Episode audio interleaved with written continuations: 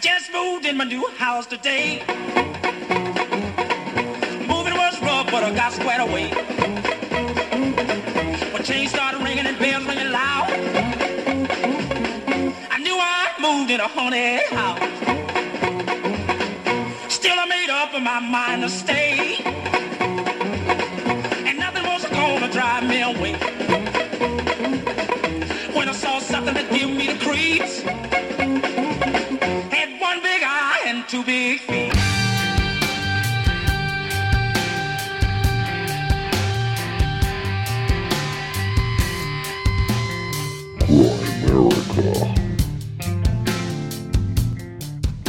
And Was he like a smaller guy, bald? I think so. Was he the guy that you danced in front of? Yeah. I wouldn't doubt it. That's my luck. Okay, guys, welcome back to the Grimerica Show, uh, where we tar- talking to Matt Swayne a little bit later um, about all sorts of rock and roll and ghosts and all that sorts of fun stuff. Uh, but first, as always, I forget what I was going to say, but it was I think it was Standing and Graham. Standing? Graham? Oh, that's right. I am standing. There you go. Took you a minute. I thought it was a Stampede reference. That would be stamping ground. Stamping ground.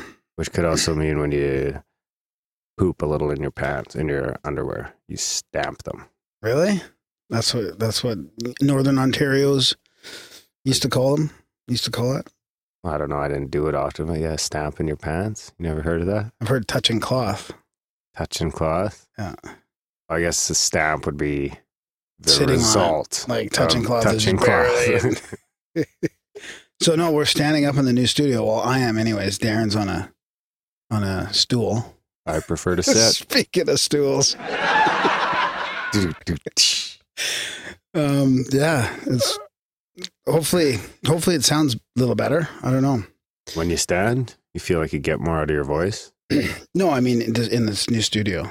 oh yeah it's been And a it's just easier for me to move around and stuff. I felt like I was stuck on the carpet before. We had a carpeted room before. It was kind of awkward. it was it was it seems so much bigger now that i put the laminate in there it seems Yeah. like it's a hall it seems like we could Yeah. have a couple podcasts in there you were already thinking that's where we should do the roundel one you forget that it's like six inches bigger than this room Yeah, that's true. Eh? So Matt Matt Swayne, that was a great chat. I uh, I thought that was one of uh, one of my favorites. We chatted about yeah it was all fun kinds of cool stuff. he's a listener too right I think so. Yeah. yeah. it's always fun to have someone on the show and find out that they listen to the show I've got a little email and they already know about our bullshit I've got an email to talk about in the outro in the outro Yeah. why the because I don't want people to hear it now before the chat. oh it's incriminating No, not at all. It's just funny. Oh. Yeah. So how you been Good man. I'm excited. you're excited I'm excited because I feel like there's lots of good stuff coming to town. coming to calgary Yeah. the stampede No, i'm leaving town no, not the Stampede uh, event and stuff. Do tell Well, we have Randall Carlson and Ed Nightingale and and a team of people buddy bill Our tribe of people and our and our buddy Bill Loeb. They're coming to do some research in the Rockies, I guess, and there's a small chance we might be able to have an event for them in Calgary. But I don't want to say too much because I don't think there's enough time to organize it. But we're gonna give it a shot. it's more likely we'll do a big group podcast with them and who knows maybe if we end up uh out for drinks or something like that one night we could tweet something out so some of our calgary listeners like brent and mark and even Davin down in Lethbridge ain't too far off. You know, there's a couple people that might make the trip to meet Randall. Like a even if it was just kind of thing yeah, even if it was just for a beer or something one afternoon, Yeah, maybe. if they're not too busy. But I am checking with some venues to see if we can do a presentation. We could have it in the igloo. So, so there's a few things I want to talk about as far as events coming up, and if people are interested, we do have some Calgary listeners. I know it gets a little local for the the global listeners, but uh, some of these events are traveling around as well. So, but uh, if you have interest in this stuff, let me know because that'll sort of help me gauge how much uh, effort to put into some of it. You want to talk about the next one? Are you gonna go into it then? or- Yeah. Okay. Or So- that's the extent of the effort for this week. So the modern knowledge guys who put on the Disclosure Canada, they've got another event coming up and it's across Canada. I guess it's in Calgary, Vancouver, and Eastern Canada as well. But I'm going to talk about the Calgary one here. They have Nassim Haramein, Marty Leeds, and Patty Greer coming to present. I believe So- we've uh, tried to get Nassim on the show, haven't we? Yeah, he's pretty hard to get a hold of. So he's he's going to be um, presenting here, and he's going to be presenting some of his latest results published in his paper "Quantum Gravity and the Holographic Mass." Holograph. where his precise prediction of the charge radius of the proton was made, confirmed experimentally since then. He will expand on this result and discuss the implications of such a discovery to cosmogenesis and its consequences to our daily life, from social structures to energy production and health. So, he, his uh, presentation is called The Connected Universe A Fundamental Transformation of Human Awareness. And then Marty Leeds, who we also want to have on the show, he's going to be de- deconstructing the math- mathematical foundation of the English alphabet. So um, he takes us through a step by step deconstruction of the mathematical foundation of the English alphabet, decoding the cipher used to create the alphabet by exploring the ancient science known as gematria. Using mystical, religious, and secret society symbols, methodologies, and concepts, as well as the transcendental and infinite number of pi, Marty will unravel the occult and esoteric application of the English alphabet in myriad ways. And then Patty Greer. A myriad of ways. no, it just says myriad. That's myriad is like that. You can say it like that. It doesn't have to be a myriad. Are you sure? I'm pretty sure, yeah. I'm checking. So keep going. Go going. ahead. It's probably just plural okay, like that. going. And then Patty Greer, uh, Crop Circle's Keys of Wisdom. She's going to be, um, she says, finally, we have some answers. Science and metaphysics explain this phenomena as a co creation or co communication between Earth, sky beings, and our consciousness. Yeah, this is uh, interesting. Intentional high frequencies are spun and set to precision, delivering messages of great importance for centuries. This crash course in crop circles offers a bird's eye view and a backstage pass to this stunning phenomena. So that's just the Calgary event. And then there's different presenters uh, going across Canada Montreal, Toronto, Calgary, Vancouver, and Victoria. For example, Van- in Vancouver, it's Nassim, Dr. Carmen Boulter, Marty Leeds, and Michael Cremo. So that would be a good one as well.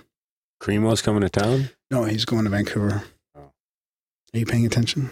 I'm running the show. You're trying to. You're trying to no, I gave up on that. You already You're gave up on that. Okay.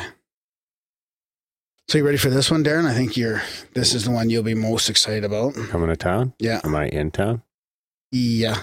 I got an email from Deborah Warren. She's been taking uh, Steven Greer's ET contact sessions. I guess like uh, what would you call it? Training sessions, really, probably. Richards. Yeah. and she says uh, she's going to she's going to be driving around in BC and Alberta and if you can host an ET contact event, basically like offer up your living room for a presentation and a nearby park for the evening field event to let her know. So I have to contact people if I'm interested. I'm definitely interested. I think uh, around the end of August, around August 30th, she's going to be in Calgary. So I'm going to try and do something around then, so the end of summer. But people, please uh, let me know if you're interested. And uh, so that that sounds to me like we do like a little presentation, and then we'd go out and actually do the field work In and try and like contact ET in the field, right? Like using the protocols of CSETI and stuff like that. So, how about that one, Darren? Hmm. You're gonna go. Yeah, fuck yeah! I'm gonna let you do this one solo. I've got my app. I was using is my it? app when What I was, was out in the woods on my own there. What day of the week? No, it's probably uh, the end I of assume? August. Yeah. Hmm. So there's there's also um, another one, but I'm not going to talk about it unless they I know they're coming to town, and I'm waiting to hear. So yeah, When are you gonna know? This don't is our last intro recording night for like a while. yeah, that's true. Eh? Um, it's uh, slipped my mind. Kevin Barrett. Oh, that's right. Kevin Barrett, uh, Truth Jihad. I think he's trying to come to Calgary, Lethbridge, and Jasper maybe in um, in August, but it's not it's not finalized. So, but anyways, uh, truthjihad.com. Maybe I'll just send a link in the show notes and people can keep an eye on it. There you go. And if they, if I, I'll lose track of all this shit. So if, if anybody finds out anything, email me, graham at grimerica.com. That's totally fine. That's if Barrett makes it. if Barrett makes it over the border. I think last time he got, he got turned around. Yeah. That'll happen. One of these days, you're going to get turned around. So what do you do for your day job? Are you Graham from Graham? Are you Graham. America? Now, what did that guy ask me again? Do you remember that? He says, uh, I can't remember. Oh, you were reading into either. something that wasn't there, I think. yeah, like, like always. Story of your life, eh? Oh, you know what else is happening? Kraftwerk is coming to Calgary. Kraftwerk in 3D. Kraftwerk? Yeah. I don't get it. What is that, like It's a- crafts? No, it's a band, an electronic band from Germany. Like pr- pretty much like oh, the original electronic stuff, like back when Jean Michel Jarre was popular with his Oxygen album and all that. And there was Kraftwerk, never heard of it. the robots. You've never heard the robots? No. We are the robots. this is why I don't let you have clips. you shouldn't have clips. the funny thing is, it's not recording. Really? Yeah, Are you recording anything? I'm recording everything. But not the, but that clip not of the robot. clips, so I just played Kraftwerk the robots for Yeah. people. Well, we're less likely to get sued now. Yeah, that's true. Actually, in my experience, they don't uh, sue you. They just put ads in your YouTube videos. Is that how they get away with it? Yeah, that's what I figured out. If I wanted to take the ads off of those videos, then I'd have to go through and take a certain song out. Really? Yeah. Did you do it? No, fuck you it. should. We don't have any ads here in Grimerica. Whatever. We use their music, and like a bunch of people listen to that album. But some of them are popular episodes, so whatever. Okay. They do their little ad. It's not us. Just so you know, it's not our fucking ad. Yeah. I put it in the comments that it's not our ad. We purposefully. But then I got to go re-edit it, or you know, it's just a whole production. Yeah. No. So we should. We just try not to put that type of music in here, right? So speaking of that, it was, though, uh, you know, yeah, I can't remember what it was.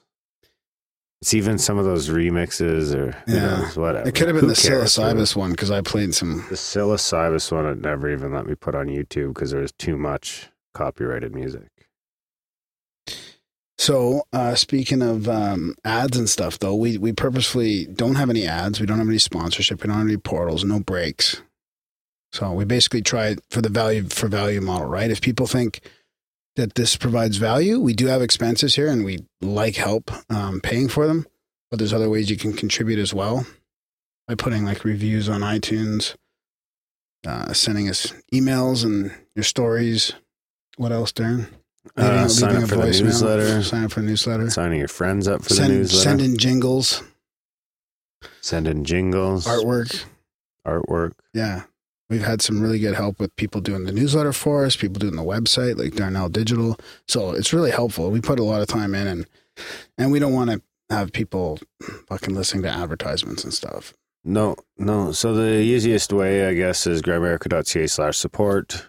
Um, for monetary, uh, grimerica.ca slash news for the newsletter. If you already signed up for the newsletter, just sign up some other people. Say you want to tell some people about the Grimerica show, but you don't really like to talk about it.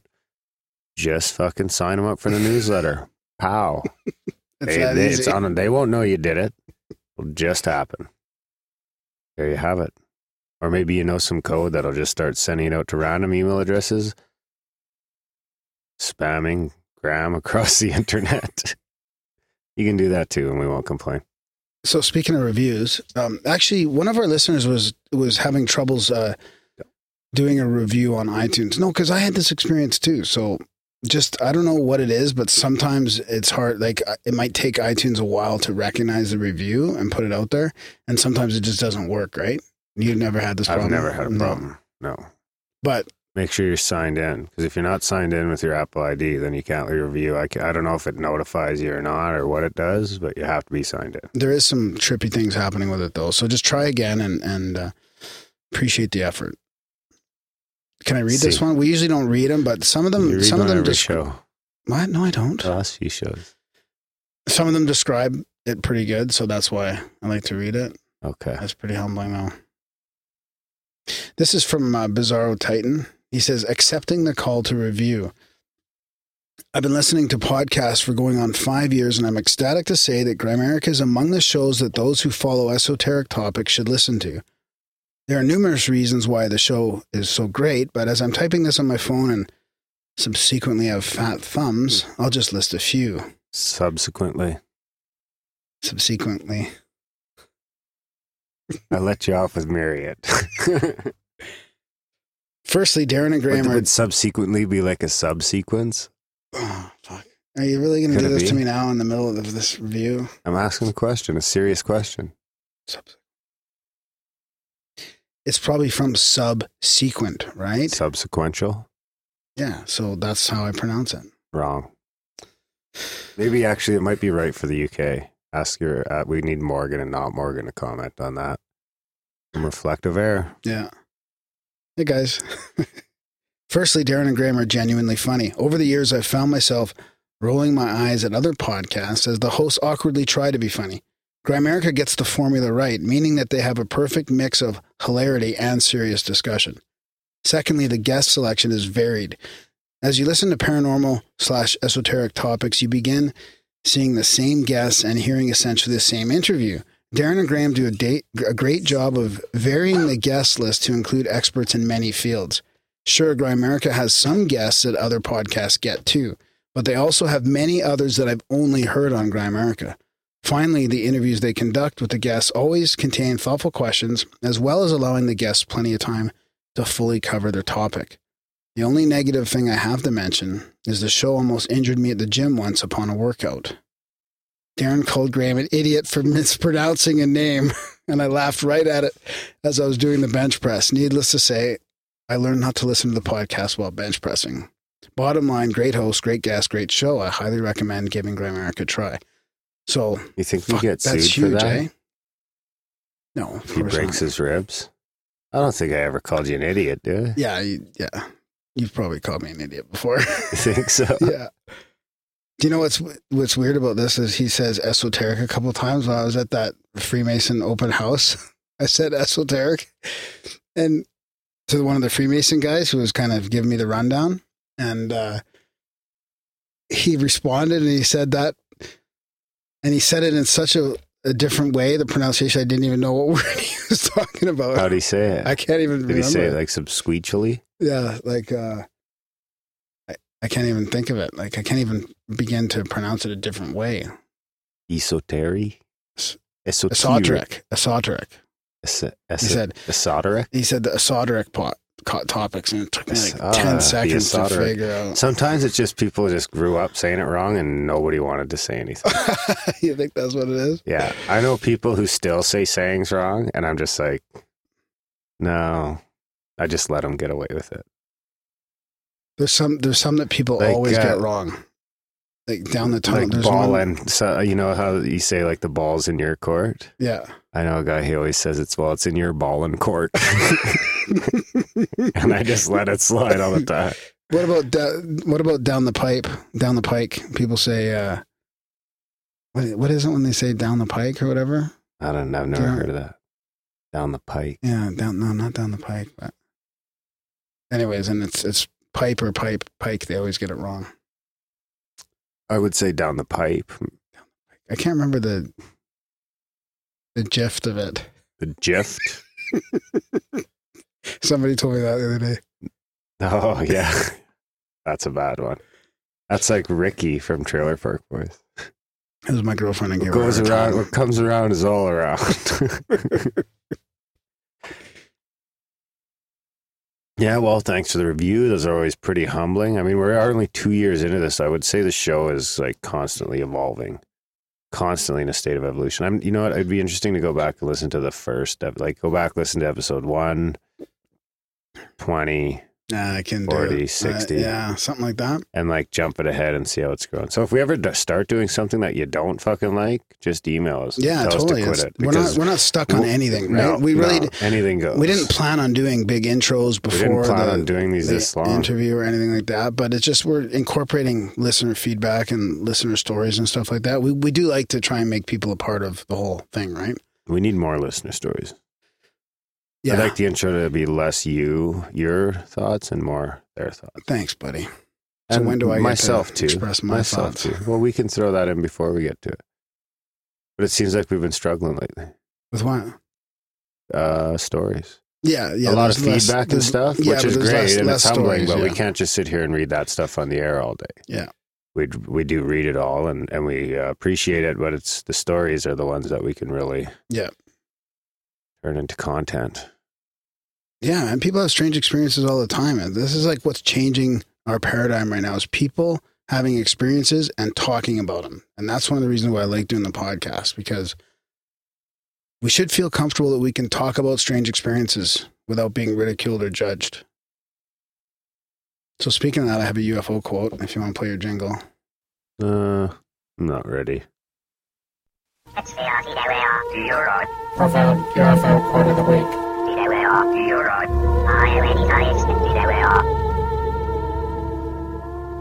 All right, this is the profound UFO quote of the week. There were eight of us, including me and the farm owner. We had three military men, including my son, then a lieutenant and now a major, and a friend of his, a major in the Air Force, a professor of physics, a professor of law, and others in different professions. There were eight of us, all friends, and we saw the object clearly in front of us, radiating an intense bluish whitish light. Then quickly the object disappeared and immediately appeared to the right at a higher point in the mountains. That's from General Alfredo Moacyr Uchôa. Uka, oh. former deputy director of the Military Academy of Brazil. Ooh, he's got some brass. Yeah. All right, let's go with another one. Oh. f- Seriously? Yep.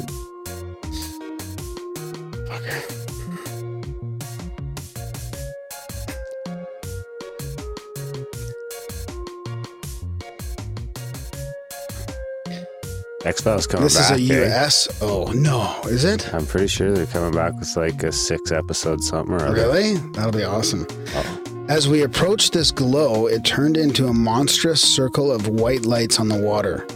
Then we saw a yellow halo, small, much smaller than whatever it was it launched from, about 15 miles away.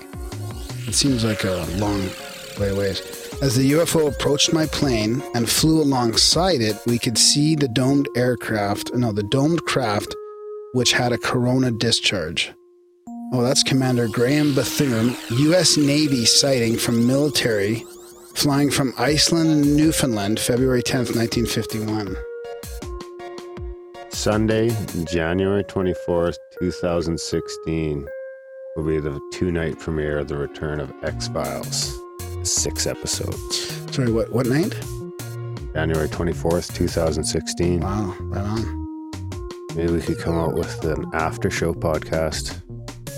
Get hugely popular with the mainstream, and then we'll just talk about Grimerica all the time. I don't understand what you mean. Oh, you know, all those shows seems to do real well, like that, The Talking Dead, or you know, where like right after the show's over, you talk about it on your. People call in and listen. People are super addicted to TV shows. The, you mean The Walking Dead? Yeah, but The Talking Dead is a podcast. Is it really? And they talk about The Walking Dead? Yeah, about really? the episode you just watched. No. Yeah, Really? yeah, People do that? that's the thing, man. And it's like I think pretty sure like every show has one. Really? Yeah. So like Game of Thrones was have a actually, you know what? I used to listen to a podcast for a fantasy series of novels. Robert Jordan. They used to talk about it. So I oh, guess it's it. the same thing kind of. That's crazy anyway. It's Duchovny and what's her name again, too? Gillian. Duchovny? David Duchovny. What would what would you say? Oh, I said it properly. You didn't. Duchovny? Yeah. What'd you say? Duchovny. No, it's Duchovny. Anyway, You ever see Californication? Let's do, Uh, we should do we should do a rundown of that one. I haven't seen a lot That of was it. great. I think I've only seen an episode or two. I should put that on my list. That was really good. Yeah, you could binge watch it while your wife's still out of town because she may not like it. I don't have fucking time anymore. I ran out of time so fast. Like the whole weekend went dealing with that fucking tree and then the shed that the tree subsequently fell through. so that had to be. I, I fit almost the entire shed in my recycling bin though. Those little aluminum panels fold up real. So that took up the whole weekend and then podcast all night yesterday, podcast all night tonight. Still got to finish the trim on the old studio. Got to edit these. got to edit two episodes and have them ready to go for while I'm gone. Yeah. Friday night's a write off. Work all day. Work all day. Busy man. At least the wife knows you're not getting into trouble. Don't have time to get into trouble. But then I go away and I'll have no fucking podcast to worry about and no work to worry about. I don't really have much reception out there. So it's just Disengage. disengage and fishing. And I'm actually thinking I'm just going to shut my phone off because it doesn't work in Manitoba anyway. And I'm there for five days. Uh, So the only time I could use it was when I'm on my sister's Wi-Fi, and then uh, I can use it in Red Lake. I think it works, but that's the last half of the trip when we're on the lake. So I'm thinking I might just, Yeah. you know, I'll turn it on once a day for an hour or something. nice. See what happens. Right on. Well, have a good trip, buddy. Yeah, should be good. This episode will come up before that. Then we have our pre-recorded interview with our our uh, intro with RPJ. will come out on next week's episode, and you guys won't even know that we were gone. Yeah. And we should get back to some sort of a regular schedule after this. Okay, guys, enjoy the chat with Matt Swayne. You got anything else? That's it. Enjoy the chat with Matt, and uh, pick you up in the outro. Ciao.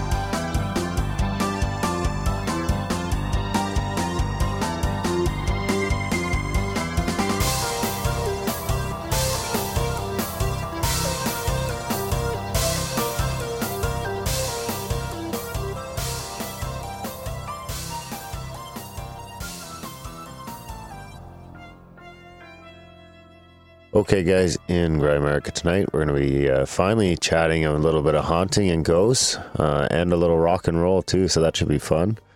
Uh, you looking forward to this one? I am really looking forward to it. Yeah, especially after browsing through his book here, is bringing up old, old memories of my uh, favorite bands from the '80s and stuff. So I can't wait to talk to Matt Swayne about this. Um, he's uh, he's been writing for. I'm gonna we're gonna talk to him about this as well. But Omni Reboot, I think he's got an antimatter column which looks at fringe science and the paranormal.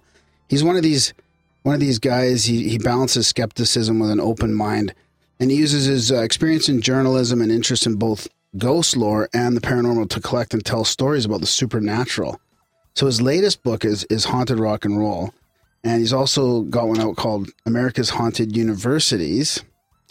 I'm going to read a little a little uh, the last paragraph of the introduction of Haunted Rock and Roll. I just I felt like it, it fit.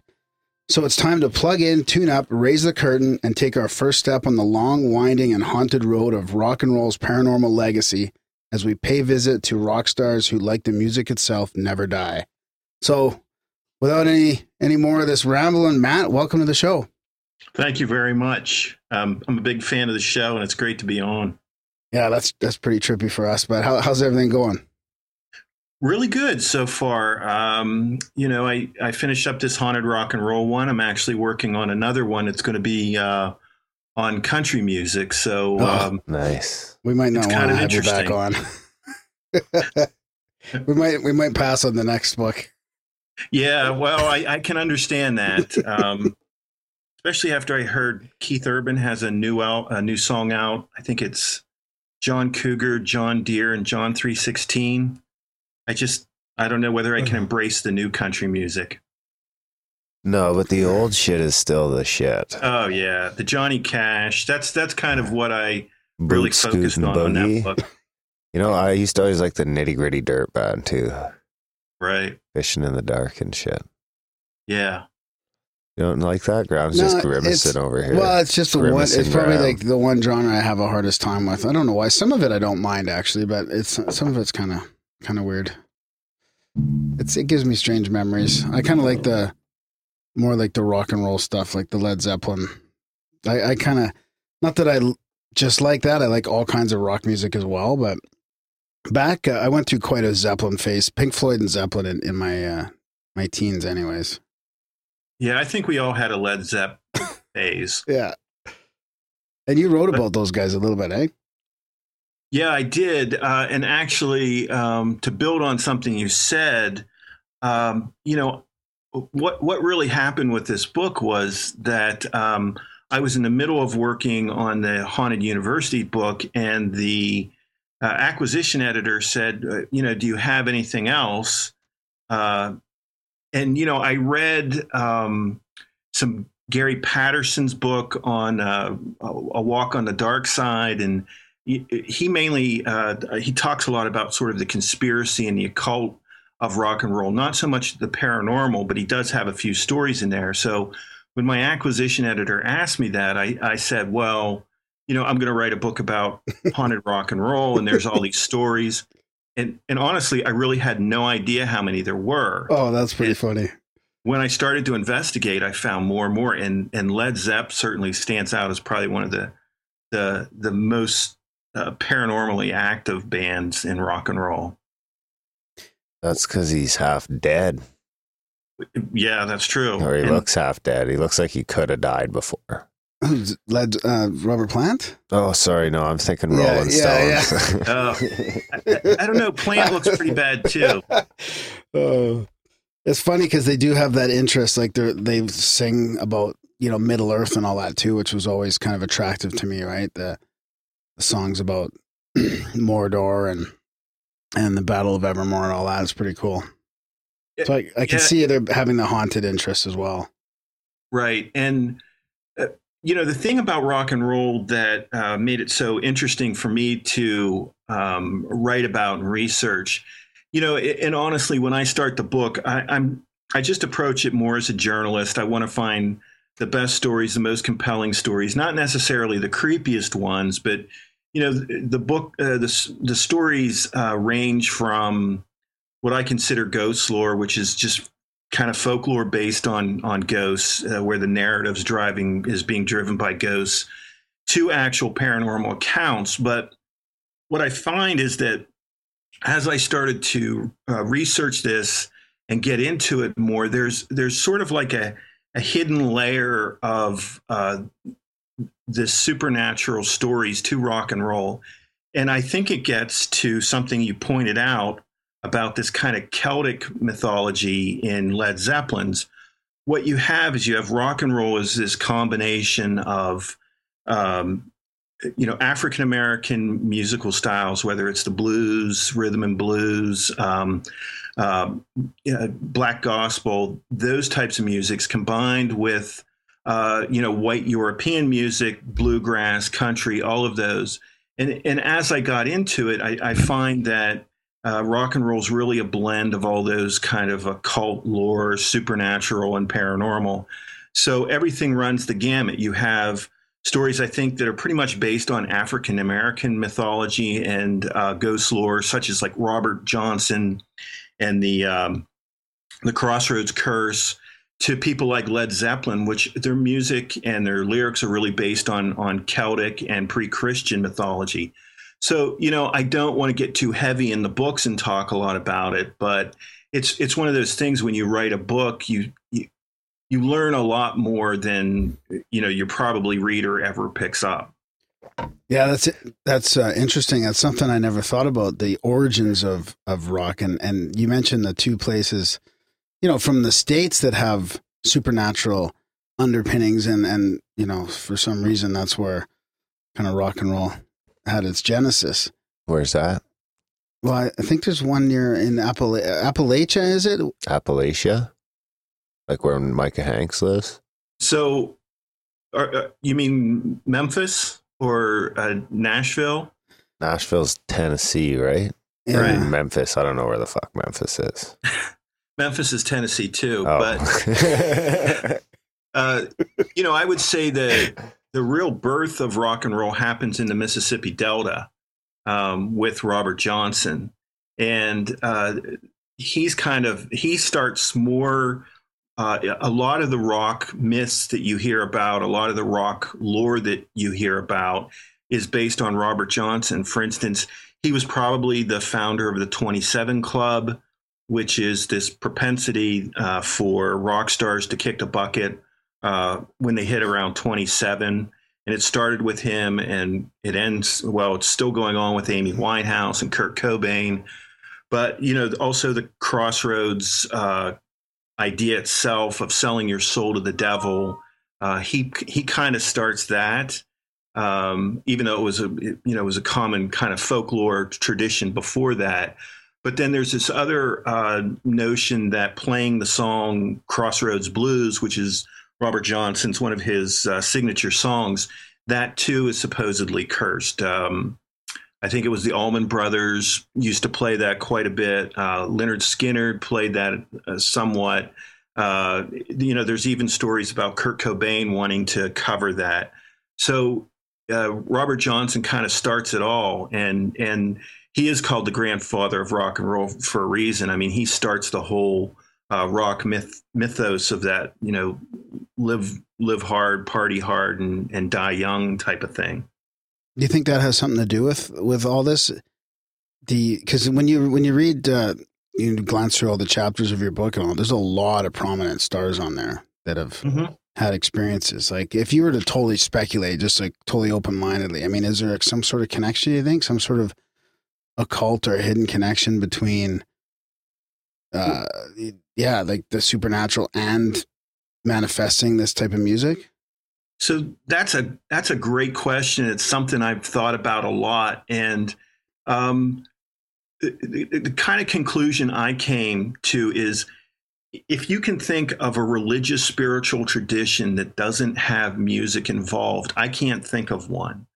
Um, so I think music is a very spiritual uh, act. I think it combines the rational, you know, that kind of mathematical formulas that create harmonies uh, and melodies Timing. with um, you know this kind of uh, spiritual aspect of it, the uh, the inspiration. So I, I think that all music is uh, inherently spiritual. What I find different, you know, investigating the country from the rock and roll is Mhm. that rock and roll really has this dark side. Hmm.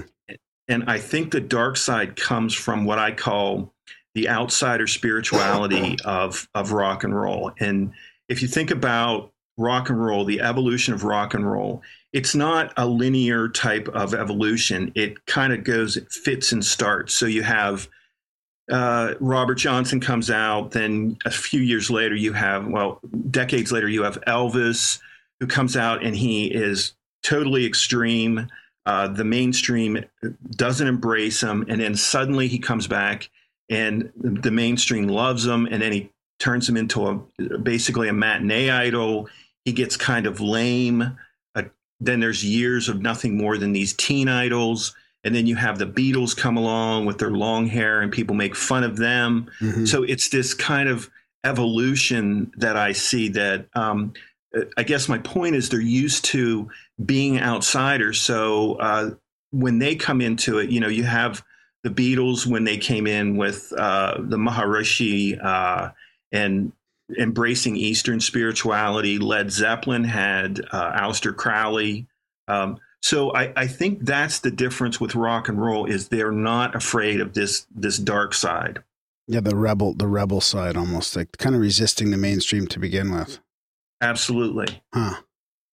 That's interesting. Did you ever come across Pink Floyd at all? That was another one of my favorites back then, and they had always such a trippy sound.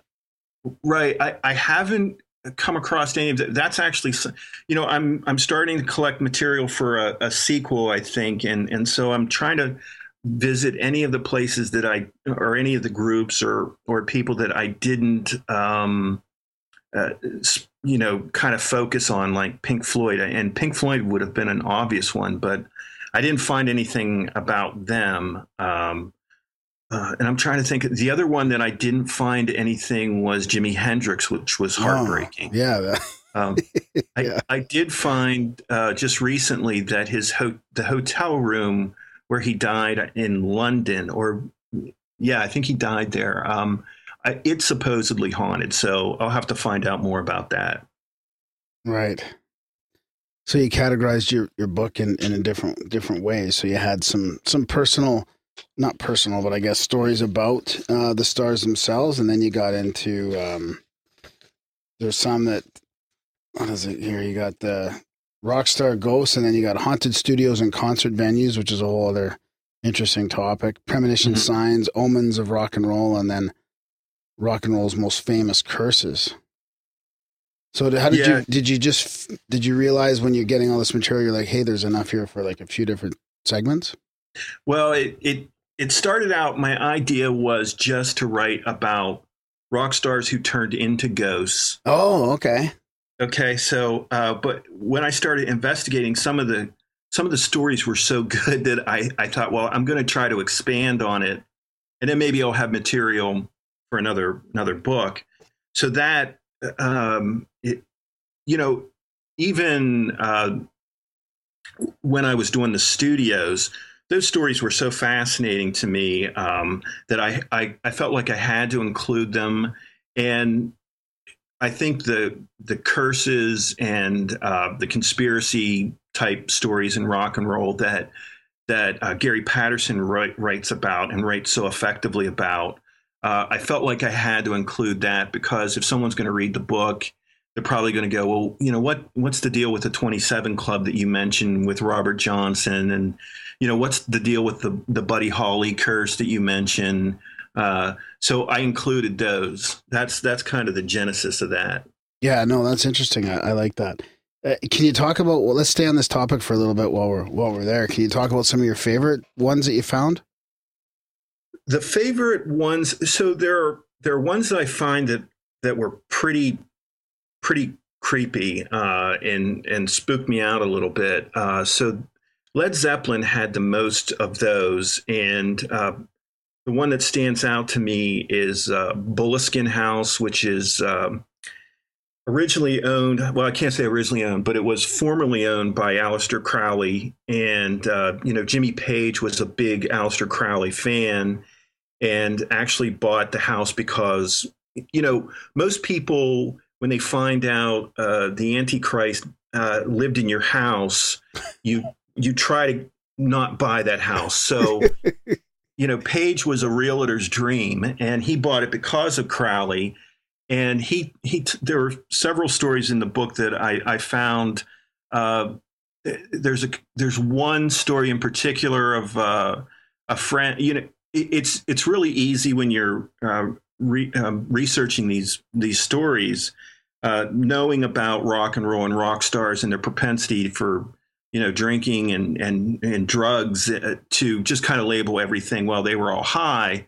But uh, Jimmy Page talks about his friend who was uh, sober and straight, uh, and he stayed overnight, and he heard this um, rolling, the sound of rolling coming down the hall. Something was bouncing around out there. And so the next morning, he talks to the caretaker and said, "Hey, can you leave the cats out? They were leaving. The, you know, um, I, was awake all night listening to this, you know, rolling around in the hall." And that's when uh, the caretaker told him that there was one story about Boleskine House where uh, a person was beheaded in that hall, and and some people hear the sound of this head rolling down the hall. The interesting thing for me about this was, it, and I got this from a Rolling Stone interview. The uh, interviewer says to Page, "Did you ever hear this? You know, head rolling down the hall?" And Page says, "No, I never heard it." and the interviewer then said, "So you don't believe your house is haunted?" And he said, "I don't. I, I didn't say that. I said that I never heard this, you know, particular phenomena." So uh, it makes you think that there's that he did witness something to it. There's another story of a painting levitating off the wall. A bunch of people saw that. So uh, again, when I look at these stories, I, I I have this idea of some of these stories are ghost lore. They're just organic stories that arise from fans who love these people so much they don't want to get, you know have them leave and then there are stories that seem to be more like paranormal accounts of people encountering something they can't explain. Uh, for instance you know these people who see a, a, a painting levitate off the wall or or these kind of sounds. So uh, led zeppelin would definitely uh, win for for creepiest stories in the book. But um, you know, the one thing that I find uh, I found out about writing this book is discovering some people that I didn't know about. Uh, for instance, Eddie Hinton. Uh, there's a little chapter in about his ghost story. He was a musician uh, in Muscle Shoals, which is this area in um, in the South uh, known for uh, producing great musicians and great rock and roll musicians and great rhythm and blues players. there's a a good uh, documentary about Muscle Shoals too. If you're if you ever have a chance to see it, I think it's just called Muscle Shoals. But anyways, Eddie Hinton is pretty much to me was unknown, uh, and I started. I found the ghost story first, and then I started listening to his his music, and he, you know, he's a great player, and he he wrote some great tunes. But um, he was one of these guys that was. Uh, I would say a, he was a session player, so he he played on a lot of other people's albums. But a lot of people think he was destined for greatness. He was a good guitar player, he was a good singer, and he was a good songwriter. Unfortunately, had a, a problem with depression and uh, drug and alcohol abuse, and he died pretty young. A band was in one of these studios um, in Muscle Shoals, and they said, uh, you know, after they were finished recording, they had a few minutes. It was they were pretty much alone in the studio. Uh, and they saw this guy um, walking down the hall with a, uh, a blue uh, suit on, and you know they they mentioned it looked a lot like a '70s suit, like a guy from the '70s. Um, and then they later found out that uh, Eddie Hinton, who apparently haunted this studio, was um, buried in a blue suit. Uh, so I started to find stories like that. I found a story about Joe Meek, who was this crazy, amazing uh, record producer that probably had a slight bit of um, uh, to do with the Beatles making it in America. He was the one who produced um, the Tornados, Telstar. Uh, he was just absolutely fascinating. He apparently freaked out um, Buddy Holly one year uh, when Buddy Holly was um, he was touring the UK, and Joe Meek had this. Uh, he was always interested in the occult, and he would go to these tarot card readings. And he got a, a message that Buddy Holly was going to die February third. Uh, so he rushed to, to Buddy Holly's uh, hotel and told Buddy Holly that he had this urgent message that he was going to die on February 3rd. February 3rd came and went. Buddy Holly was fine. He probably thought, you know, Joe Meeks was a nut. But actually, uh, Buddy Holly died the following year, uh, February 3rd, oh. 1959. So uh, I guess when you are working with your tarot card reader, please ask for specifics. Yeah, what year? Yeah. So wow, those yeah, were some of the creepy. ones I found. Yeah. That I thought were interesting that I probably never would have discovered had I not written the book. Hmm.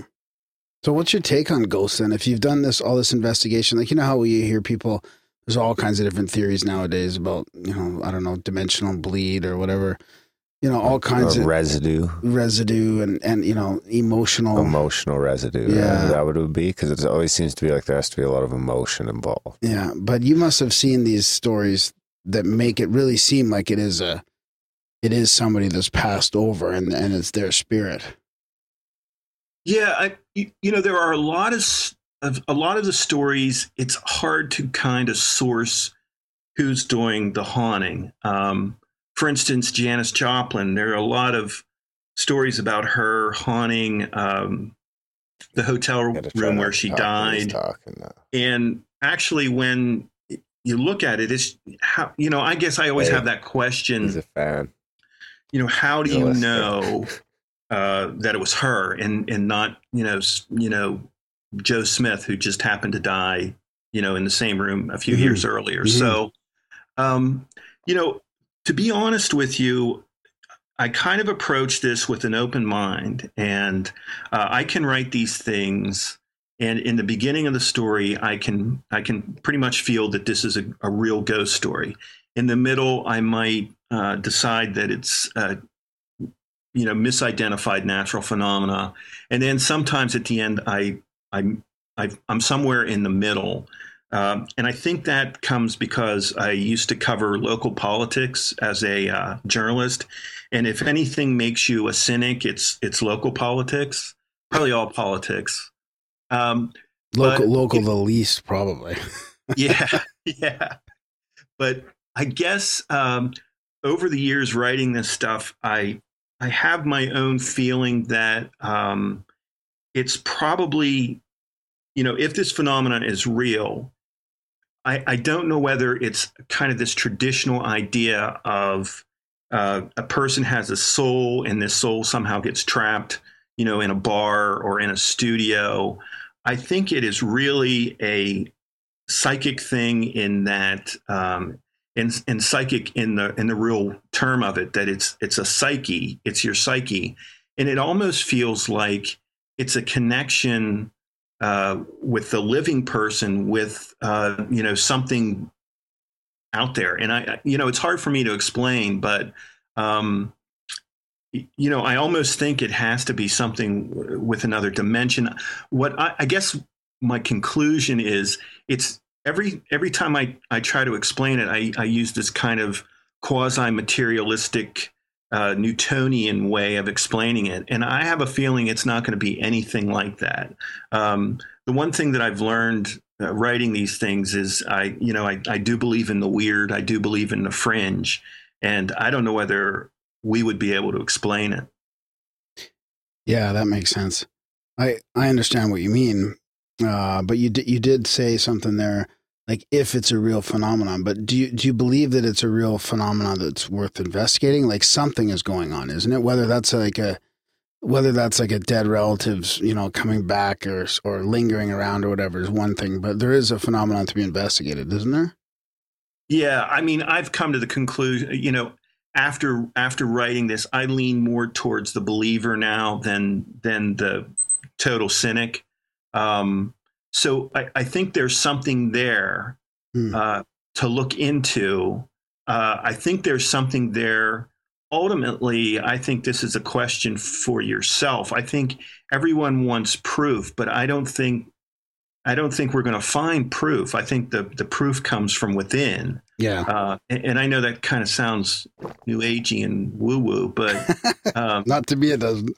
okay. But you know, I I think that's the real key because you know I I work as a science and research writer, which adds a lot of complications to my life. Um, but uh, you know, when you talk to some people who are total cynics about it, and I, I try to differentiate myself between a skeptic and a cynic.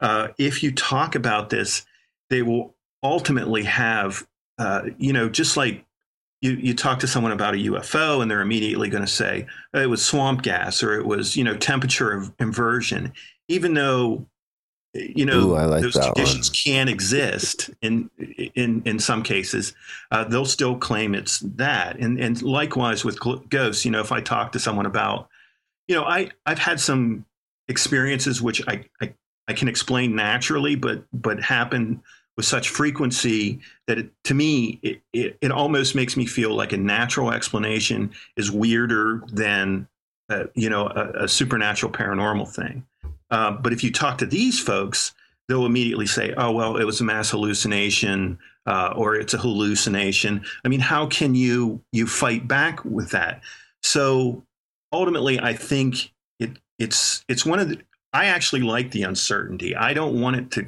to to be proven one way or the other. I kind of like it that way. Uh, other people, you know, aren't that way. Yeah. What's mass hallucination anyway? Like really, well, that seems really little stranger than stranger than the strange. I mean, Yeah, it seems buy par- that? that seems paranormal in itself. yeah. Like what I made mean, it? could- what made it? Gravity be a mass hallucination? If there is a mass hallucination, then it alludes immediately to some sort of shared consciousness. and that's where I think I think you nailed it right there. Um, especially when these stories that in haunted rock and roll you have in in in the country uh, book too, what you have is that connection between the person, the fan, and and the, you know the kind of idol, the object of that that uh, emotion. So you have a lot of emotion, uh, and it runs the gamut of that you know one kind of sadness that the person person left uh, to trying to bring back the past all of those emotions i think deeply connect all of us in this consciousness and and you know could it actually bring about changes in the reality that i uh, i could i could see that Yeah. Yeah, I like that. And I and I agree with you in a way. I don't really need to see the proof either. I, No, you don't. my big thing is that that it, as long as it's acknowledged as a mystery, that's my sort of problem with this the uh, super dogmatic skeptical view and and even like on the believer side too if it's if it's too you know believing anything kind of thing, right? I I'm I'm happy to stay in the middle even though Darren probably doesn't think I'm in the middle, but You're not in the middle. I'm in the middle. but uh, I don't. I don't think I need proof. It's just the. I wish that uh, there was no less ridicule and just acknowledgement that there is a mystery and that everything wasn't just tried to explain away by you know silly things. Some of the skeptical answers are sillier than the, you know, than the paranormal answer itself. Yeah, I, I totally agree with that. And then it's what, you know, um, so when I worked on the university uh, ghost stories, I, I pretty much approached it just as ghost lore. Um, and I, you know, I, I, I didn't intentionally, but I didn't really kind of seek out paranormal researchers for it. Uh, this book, um, I think on probably four or five of the stories, I actually reached out to people who investigated it because, um, you know, for, for one thing, the, the people that I talked to, the the uh, ghost hunters or paranormal researchers or whatever you want to call them, uh, they're really committed to this. Um, they give you a side of it uh, that you don't find necessarily out there the the people I talked to were very trustworthy, and you know the other thing about this uh, writing this is if I'm out and about, if I'm out at a book signing or something, I am uh, the target of some of the creepiest stories you could ever imagine. Far creepier, weirder uh, than anything I could put in these books. Um, and i that's really what changed me to more of a believer less of a less of a skeptic or less of a cynic. Because a lot of the people that approach me with their stories they're um, they're they're smart people. They they don't seem to be prone to hallucinations. Uh, you can talk to them about 40 different subjects and all of those subjects are you know within the realm of believability and then they boom they hit you with one of these stories uh, so they they seem I, I don't I again from my um, era of local politics, everyone has an agenda. I don't know what these people what their agenda would be Right. to talk to me about these and really to open themselves up to uh, humiliation in a lot of cases. Now, since I've written these, I think they trust me. So, um, uh, you know, but anyways, that's that's really the when you have decent, uh, well-meaning people uh, tell you something that is very hard to explain, and a lot of times they look for me, you know, for sympathy, and uh, I I tend to just look at them and say, you know, please stop creeping me out because you know I got to sleep tonight. Yeah, it's funny you mentioned that because I was kind of going to go there with with my last little rant about you know the skeptics and the believers, and we talk about this on the show a lot, as you know, is the kind of experience factor, right? I think more and more people are having the experience, and more and more people, like you're probably finding out firsthand, are willing to talk about their experience, and that's going to bring the middle, hopefully, you know, us into more of a middle ground that's less polarized. I mean, we, you know, most of us are know people that we trust or love that have had experiences if we haven't had them ourselves. Yeah, I mean that's that's totally how I feel, and I had a few uh, strange occurrences when I was living in this apartment that at least opened me up to. And, and I'm I'm making it sound like I was a, a complete cynic before this, but um, it, it, sort of made it more real to me. Mhm. You know, I'll just give you some of the things that happened to me. Um, I, I came home one one day from from work, uh, and my bed was made completely made, and I can bring my wife into the room, and she'll confirm that I I don't make the bed. Um, and uh, then a few days later, I was in the kitchen about you know maybe about thirty feet from the the television set, and it turned on as I was looking at it. You know, and being the kind of you know you know skeptical mind that I have, I I can debunk everything that I, I told you. I mean. Maybe I did make the bed. Um, there was another case where all the doors in the house were closed and the apartment were closed and they're normally left open you know, maybe I sleepwalk. Now, I never sleepwalk, slept walk before. I, I haven't since, but maybe on one occasion I did that. Um, the television turning on in an apartment, infrared signals can go all over the place from other apartments. You know, I can do that, but at least it gave me this notion that there could be. And I think that's what I needed when I was writing these books. Darren, have I talked about about the my ghost experience at all on the show? Uh, don't recall. We were Let's open it up. well, Yeah, it's it's not it's it not a much of one. I mean, we uh, geez, well, I did we did have other kind of creepy things happen in the family and, and neighbors talking about ghosts and this and that growing up. I mean, there there was definitely out there, but when we were teenagers, we were staying in or we were partying in my friend's turret. Like her dad made a a tower in the house, a turret, Mhm. and the house was apparently haunted by this this old man. And we were in the turret, and I gotta admit, we were partaking in some the uh smoking the marijuana at the time, and Right. it was dark, and we were taking pictures in the dark and stuff like that. But definitely had some weird images come back. One with a guy in a glowing cummerbund and an orb, and you could definitely Wow. see some guy standing there. Like it was definitely the shape of a guy with some glowing bits, like he had an old old suit on with a cummerbund and tie, and then there was another picture of an orb that just showed up. So, yeah, that was definitely pretty creepy for all of us when we got the film developed. Well, Yeah. and I think I, I wanted to add, I, I think I forgot the most in, interesting part. Um, I left this apartment. Uh, and by the way, I always felt, and for whatever reason, I can't, I don't know where I got this idea. I always felt that whatever spirit was in there, if there was a spirit, it was a female presence. Um, and, you know, years later, I'm talking five, six years later, uh, I was on Facebook, and one of my Facebook friends mentioned a ghost, and I realized that he was living in my apartment. So I kind of messaged him, and we never talked about this before. We we never, I, I barely even knew he was living in my old apartment, and he began to recount some of the things that happened to him that were absolutely the same things that happened to me Hmm. And, and and to the fact that he called it uh, uh, a she. He continually referred to it as a she.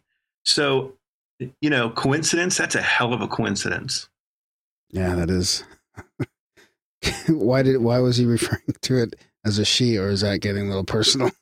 No, I, I, I for whatever reason, it, it just felt like a, a female ghost. It it turns out it was a an, a doctor's office, a, an office for uh, a podiatrist, I think, Oh, a pediatrician. I'm sorry, I always confuse those. Yeah, me too. What's the difference? Uh, well, one's a foot and one's a baby dog. I Oh, think. Yeah, I think so too. Yeah, ped pedal, you know, ped Yeah. from pedal, there and And peed from Don't know. Baby. Pediatrician. Feed from baby. So, speaking of coincidences and synchronicities, we talk a lot on the show about that. Did you come across any of those in your research with the musicians?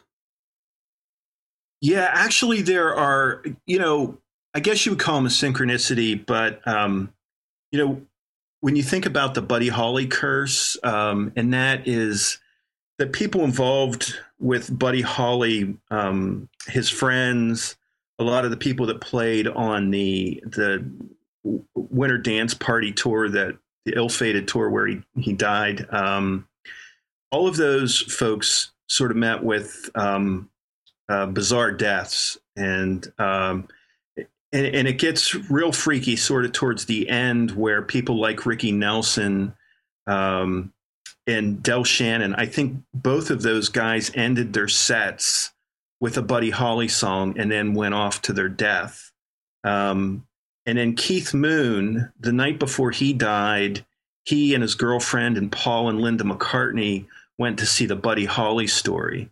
So those types of weird, darker synchronicities pop up. Another place that synchronicities pop up quite a bit, uh, and a synchronicity more as a sign that uh, uh, a person who has passed on is is still with them, is the several John Lennon stories. Um, the one story is that he told his son Julian Lennon that if he died, he would reach out to him with a white feather. And years after uh, Lennon was murdered, um, I think Julian was working at uh, working on a, a, film documentary project in Australia, and one of the the folks he was working with, an Aborigine, uh, walked up to him and just said, uh, handed him a a white feather, um, and and said, "You would need this, and you would know what this meant."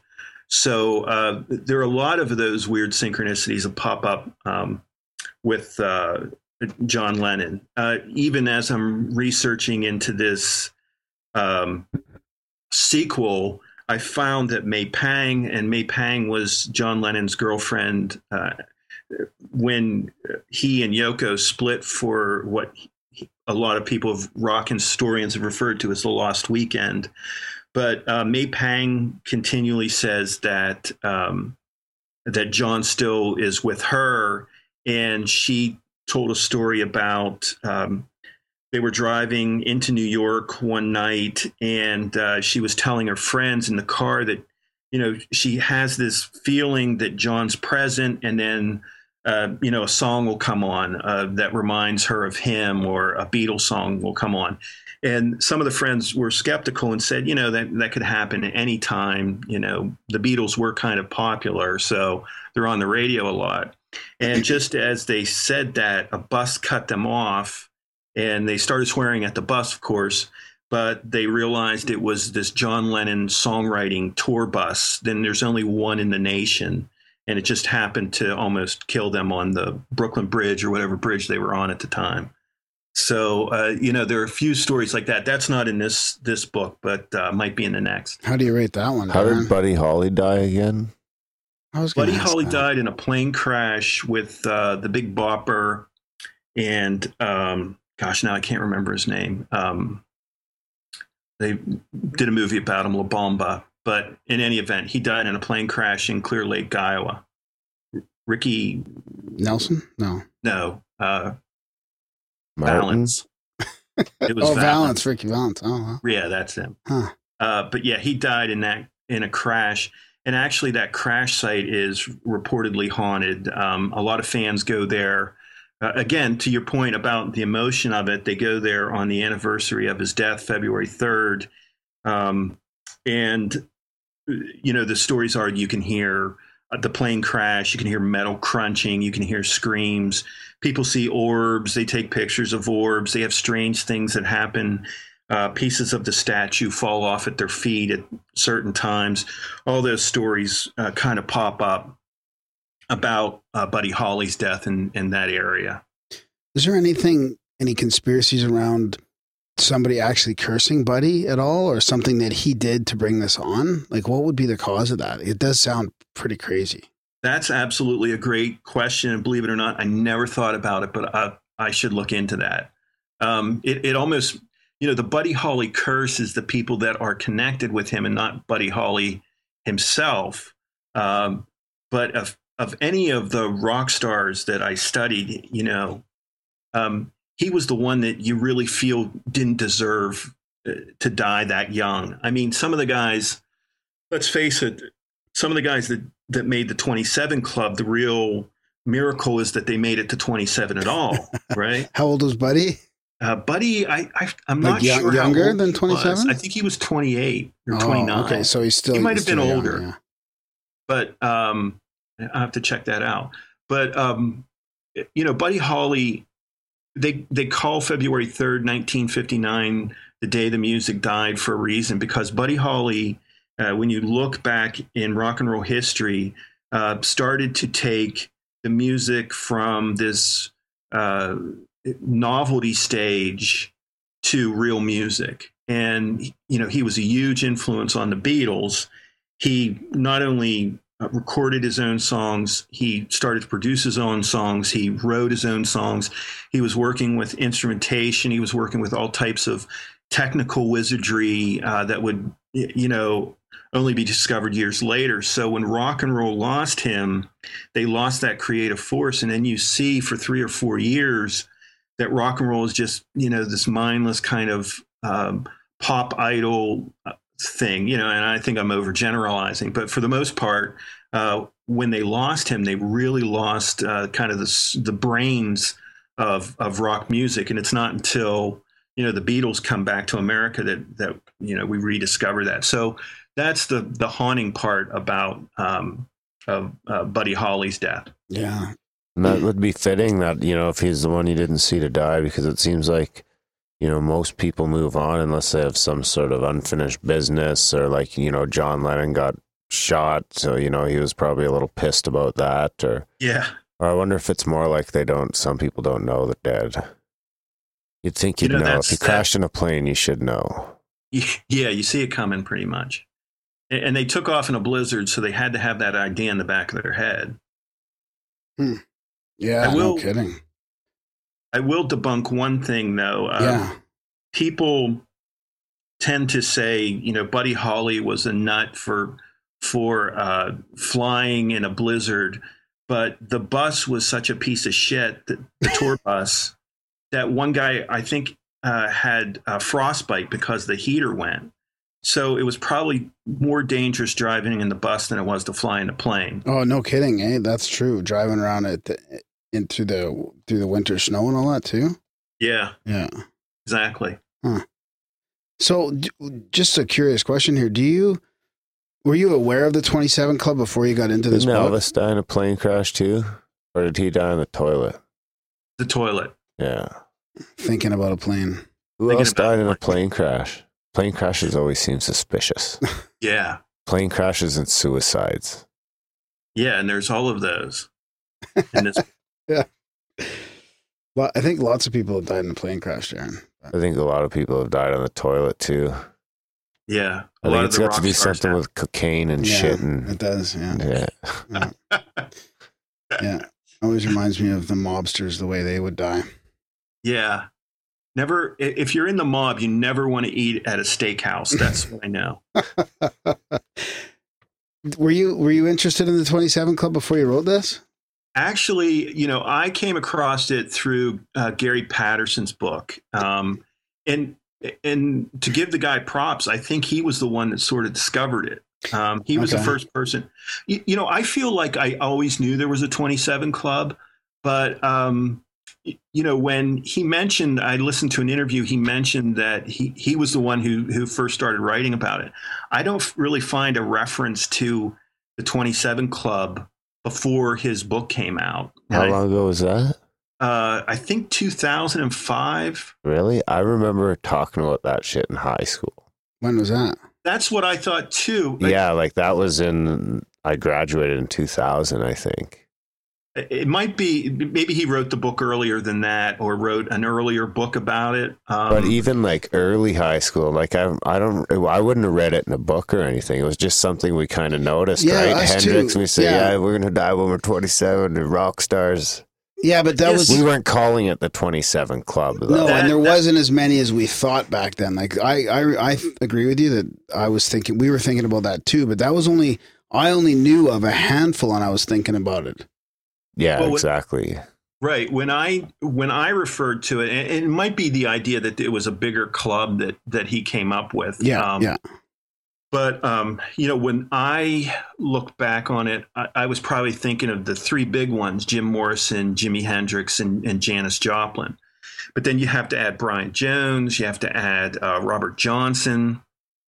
Some of the people I didn't even I don't think I even added because I think Pigpen from the Grateful Dead died at 27. Um, A buddy that was used to play for Metallica too. oh, really? Cliff Burton was it? I don't know. That sounds right.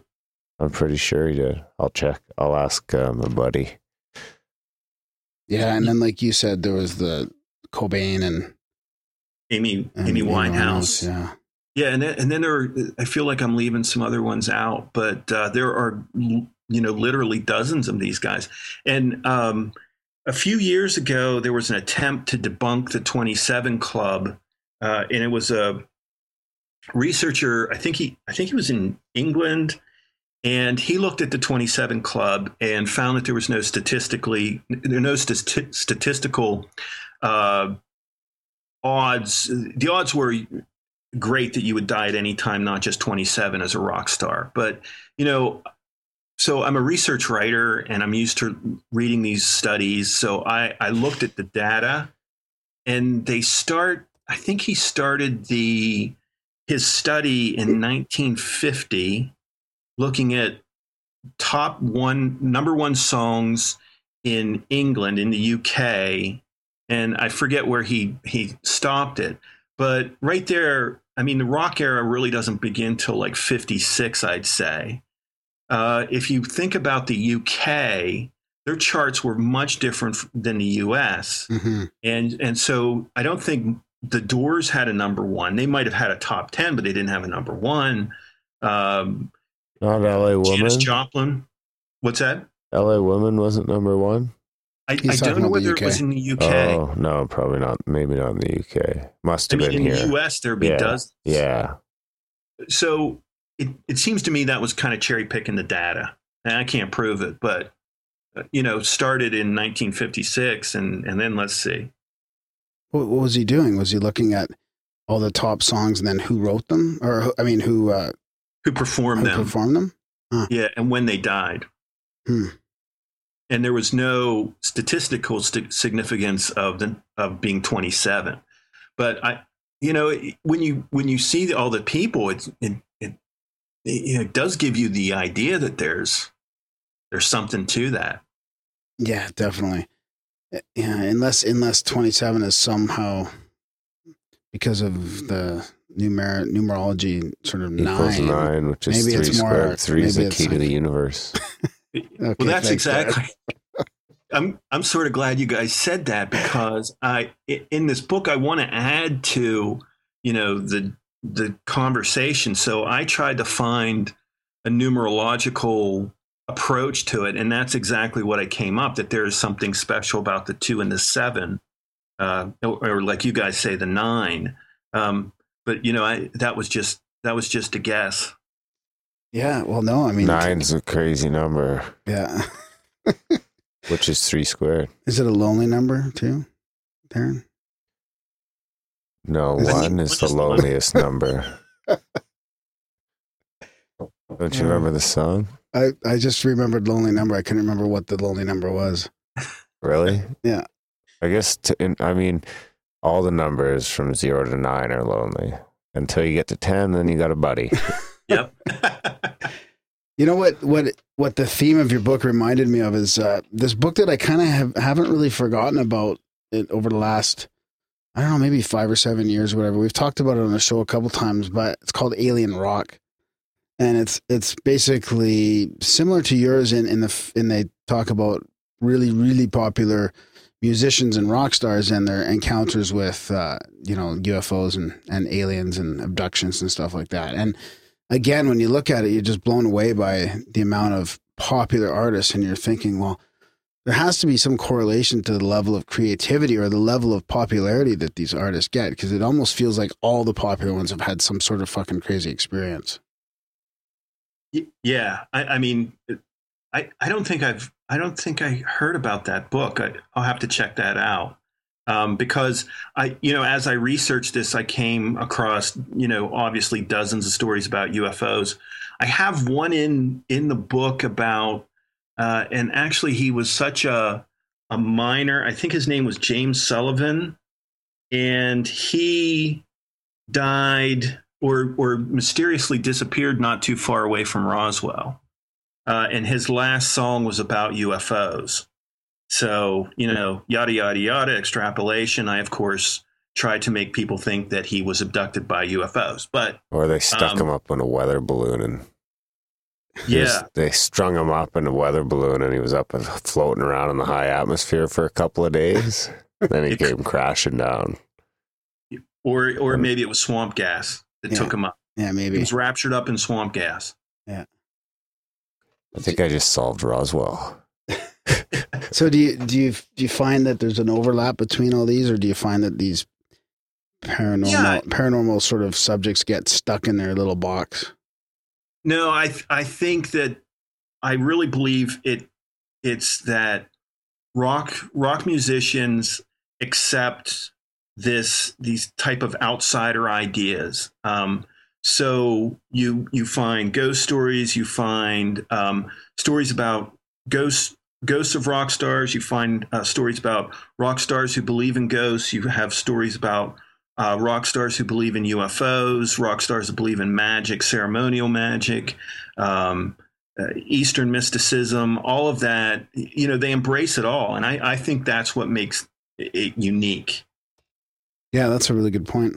I would tend to agree with that. They are that type of character, the the artistic type that just really they don't care what everybody else is doing. They don't care what everybody else thinks. They just they have that creativity and and that it seems like a more of an open mind. I'd, I hate to generalize like that, but it does seem like artists seem to have an open mind.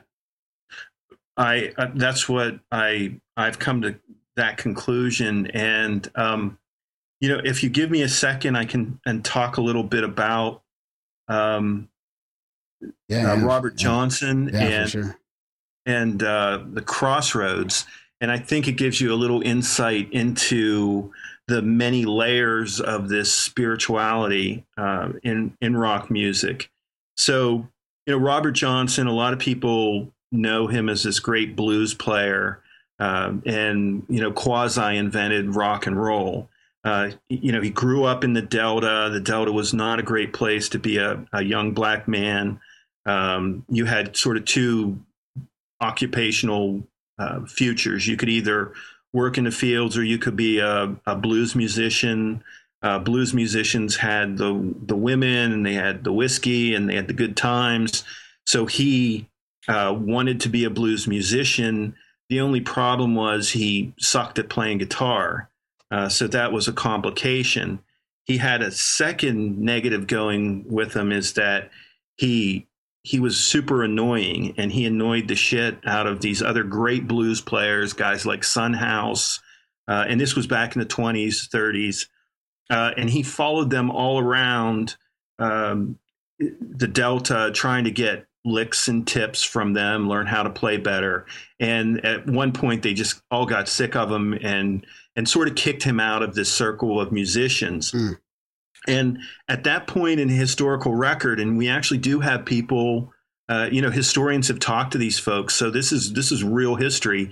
For about a year, he absolutely disappears, and no one really knows where he went. He comes back a year later, almost to the day, they said, and not only can he play the blues, but he plays in his own unique style that's better than anyone. And it doesn't take Son House and the rest of the guys to to realize that they believe something supernatural is af- afoot.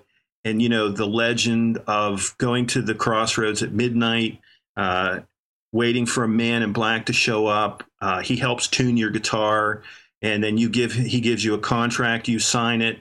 You get fame and fortune, and he gets your soul. That that story was pretty well known, and they started saying, well, you know, Robert Johnson uh, sold his soul to the devil, and Johnson made no bones about it either. He wrote songs basically saying he sold his soul to the devil. He was playing, uh, he would practice in graveyards, and this just added to the legend. And then when he mysteriously died, uh, possibly from poisoning, uh, but no one really knows for sure, you know, that kind of confirmed this theory about, um, you know, Robert Johnson sold his soul to the devil. Now, when you look at these stories, and when I you know researched it you know i just wrote that story pretty much. But then when i started to look into it you know if you would have if you talked to son house i never talked to him but you know he's on record of, as believing the literal robert johnson sold his literal soul to the literal devil. He believed that. Um, but if you look at the story itself what i kind of came away with it is the story of Robert Johnson is the story of every artist that you try to make it into the mainstream. Uh, in Johnson's case, it was this you know group of blues musicians, but uh, every artist tries to you know uh, do something just as good as his his uh, colleagues. But often that artist is kind of kicked out of the circle because they do things a little differently, and so then they come back uh, and then they have this you know their own style. They might have their own type of painting. They might have their own type of guitar playing or, or what have you.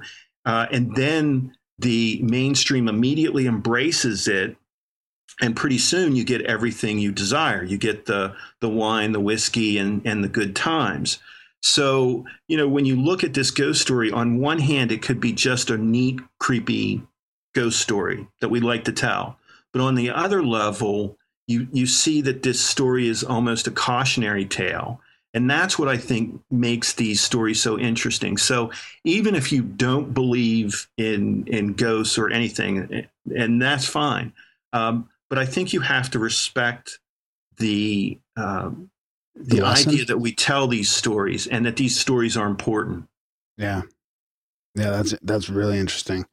Is that what that song that was sort of popular in the 70s or early 80s, that Devil Comes Down to Georgia or whatever? Is that? That is absolutely correct. That's a different version of it. And that is more of a, um, you know, the, the white um, European kind of angle to it, where it's a fiddle player, not a guitar yeah, player. Yeah, yeah, yeah, yeah, yeah. Yep, same story. And and that story actually goes back to I think Africa, and I think there are there are Greek legends too about uh, gods at the crossroad, and then of course, if you look at a crossroad, it forms a cross. You know, there's hmm. there's so many layers to this shit. Yeah, no kidding. So, do you have any other interests, like paranormal type? Yeah, what's uh, ne- what's favorite next to ghosts? And do you think you should shoot Bigfoot if you see him? I I I don't know. I don't think you should shoot uh, Bigfoot, but um, I I guess I do kind of like the UFO stuff uh, a little bit. Um, you know, the funny thing is, like, I have this side interest in in quantum physics and and and and that sort of stuff. The the, the more fringy science stuff, uh-huh. um, and and they're starting to connect, which is the weird thing, right? You, and I also like, uh, you know, religions and studying Eastern religions and, and things like that. So talk about some of the, the connections with quantum physics now. I mean, that's that's fascinating, really fascinating stuff. Yeah, I mean that's and I'm I'm not an expert. That's the tough thing, but um, you know when you look at ideas of quantum physics like superposition, that something can be in multiple infinite places basically at the same time. Things like entanglement, um, where there's a seemingly an instantaneous connections uh, between, uh, in some cases, particles essentially across the universe. Uh, you know how how weird is it that there would be ghosts? I mean, some of this stuff is just that's uh, that's I think what the connection. And of course, when you study Buddhism, it's almost like uh, a lot of the the different types of Buddhism, especially the the Mahayana um, Buddhism, you feel like you are reading. It's hard to tell the difference between reading someone who is knowledgeable about Buddhism and someone who's knowledgeable about quantum physics when they talk about uh, emptiness and fullness being the same thing. So uh, when you think about uh, something that is empty, it's not really empty; it's full of potential. Uh, and and so, what is intersecting with that potential? And my guess is it's consciousness. Yeah, exactly. And and the just the parallels between us all being connected and now really seeing that at a quantum level we are all connected. Yeah, I think we're all. It's all. It essentially it's all one. Yeah. Yeah, It's all one. that's interesting. And we're all just programs in the digital universe. Did you have any of your own personal synchronicities while you were writing the book? Did I have? That's a good question. Um, not that I can recall. I'm sure there was some some stuff going on. Uh, uh, I I don't know whether you know Eilfie Music from um, uh, Paranormal State. Uh, no. no, just from reading your bio and stuff like that. Okay. Yeah, I was working with her one time, and I think she, I think she may. Uh, so she would be on location, and I was trying to work on her book, um, and so she would call me from these uh, different hauntings and, and different investigations she was going on, and I think one time she butt dialed me, uh, and my wife answered the phone and, and was pretty convinced that we had somehow um, got Satan involved with our operation here. So uh, that's about as close to a synchronicity as I got. I won't rate that. yeah, don't rate that one, Jared. so what about uh, Omni Reboot? Is that where what you're writing about the quantum physics and stuff like that? well, it was, and uh, that was. I think that was last year. I was writing for them pretty regularly, and then they sort of went off in a different direction with it. I was trying to return to the. Uh, I don't know if you guys remember the original Omni. Hell yeah. I remember they had the UFO segment That, that every was- month for like 50 was it monthly or yearly? Uh and at the end of that the magazine disappeared. I was all pissed off and i was like why? When somebody mainstream finally starts writing about ufos and i was following it all the time i was excited about you know that magazine coming out with that and then boom gone. Yeah, and that was the antimatter column. oh. Remember, it was red. yeah yeah So when they first started this Omni reboot, my idea was to reboot that antimatter um, uh, column just like they had it. So there would be a mix of little vignettes of of UFO or ghosts or quantum physics or or all those. So I started to do that, but then um, I think they changed editors and they were they're more focusing on the sci-fi aspect.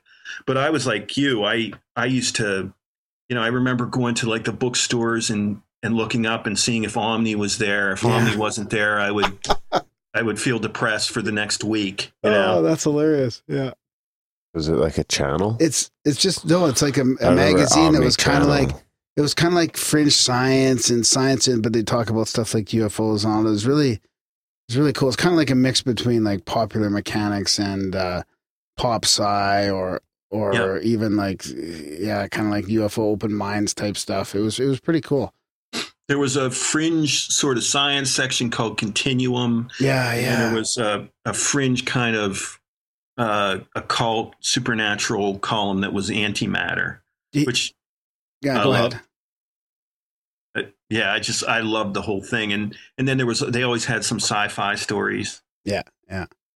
So do, do you think those are worth anything? I still have a stack of those.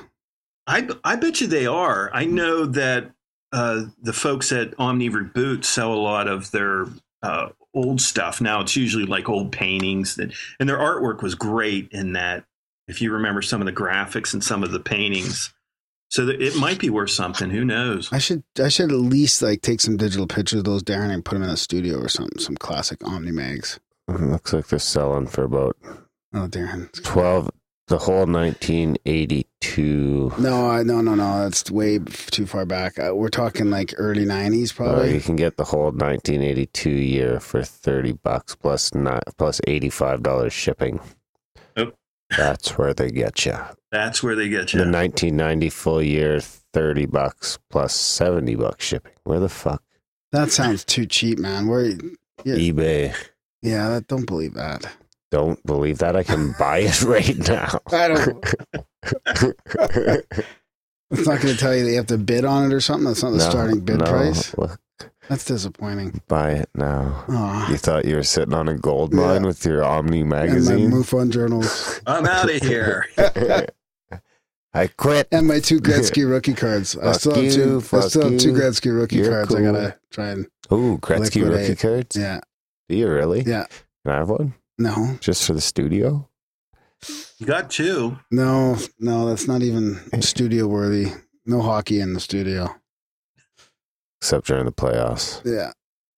Well, here's uh, and it, I'm not sure. I don't quote me on this, but I believe the reason that Omni started stopped publishing a print version is they went online, and that was probably back in 96, 97.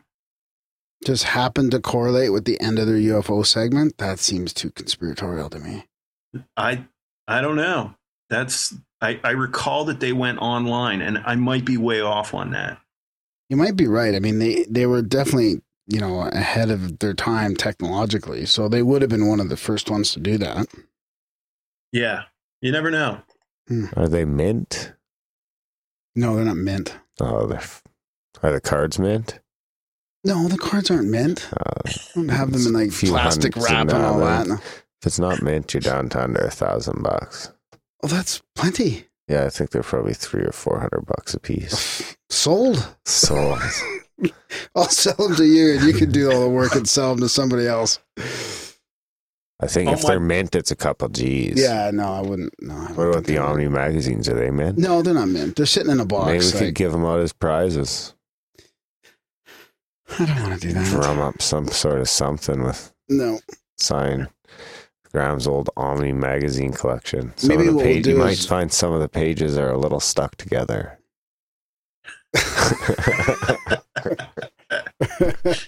yeah, very funny. I was just thinking of that other mag that that might happen to, but what was it, what was the other one with all the girl Maxim? Yeah, yeah it's right there. Yeah, they're right beside all my Maxim mags. oh boy! Yeah, Don't bring them in the don't bring them in the studio.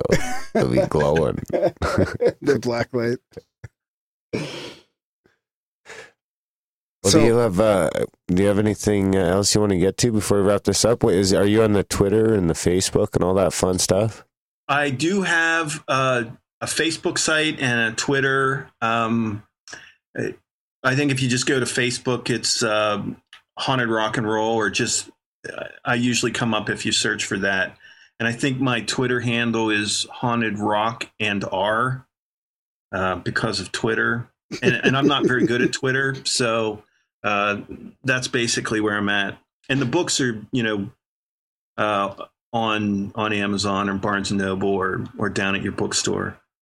Twitter is uh, is a pretty powerful tool, actually. Oh, I wish I I wish I could I wish I could work it better because a lot of these authors they're really good at it and I think they sell a lot of books.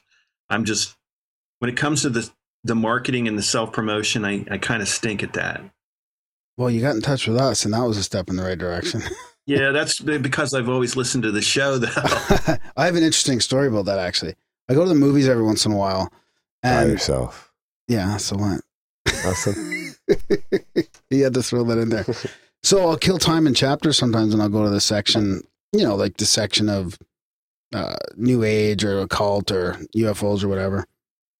And anyways, I had just got your email that day, I think, and I went and I was just looking, and I and your your book popped out at me like right away. It was really weird. I was like, oh, oh, that's wow. so yeah. I bought it. That I bought it that the same day you emailed me. I bought your book. That's pretty weird. Before I or was- after he emailed you? After you emailed. Oh. I forget which episode I was listening to your show, um, and I was I was sitting there thinking, well, I wrote a book on on ghosts. Maybe they'd be interested in that, and I don't. That's when I decided to reach out. But that's usually I'm I'm listening to all these other authors talk, and I think, well, I wrote a book. Oh, that's But, awesome. um, that's awesome. I've I've never here's the experience I've never I, I haven't had as an author. I haven't been in uh, just a bookstore in the middle of nowhere and came across my book. That's what I want to do. Yeah, yeah. So you did though. It was in the Calgary bookstore. It bookstore. was, I did, yeah. Physically came across it. Yeah, that was really cool. Um, but yeah, I'm glad we had the opportunity to talk about ghosts because for some reason it's such a popular subject now too. I mean, all the paranormal investigators and all the ghost shows and all that, and I really like how you put this book together with, you know, rock, which so many people are also interested in. So it gave it gave us an opportunity to hit sort of you know ghosts with a better little bit of a twist. Do you sell the book through your website or anything? Is there an, an, any alternatives to Amazon? I I really don't have a sort an author page at all, and that's something I should work on too. Uh, Just do because if I do, You, you can get it to Llewellyn. How do you pronounce it? Llewellyn. uh, Llewellyn, Llewellyn. Sounds yeah, Yeah. like a girl's name, Lou Allen. you know, I, I just you know, kind of just to sum it up, I think um, the one biggest uh, piece of praise I had from this book was uh, I was at a book signing and uh, a lady came up and said to me, uh, she's not a lady, she was sort of a young girl, said, you know, I loved your book. I learned so much about rock and roll. And I think, you know, to go back to my point, um, these stories, whether you believe them or not, are great ways of uh, transmitting part of the culture and and the history of something that I really love, which is rock music and rock history. That's a great way to say it. Yeah, it's very emotional. Like music is music hits you at a deep level. It does. Yeah. and it really triggers like yeah, it sick sticks with you, right? Like sometimes you just hear that song on the radio and it's like Yeah. bam, you're back in fucking Yeah. back in the nineties or Yeah. grounds back in Or the I just start early crying. eighties. Absolutely. It's a Or time you machine. start crying. Yeah. Drum solos make you cry. Yeah. I'll never live that one down. I shouldn't have talked about that. No. Did you cry then- at a drum solo? Yeah, I, I saw El- Elton John recently in Vegas, and his drummer was just fucking unbelievable. Like absolutely perfect, and he had like three sets of drums going, and there was something about what he was doing was just like totally affecting me. Well, uh, here's here's my drum solo story. I I kind of find them as pretentious. Okay, Or- yeah, over may- in- okay, maybe that's why this one affected me because it wasn't.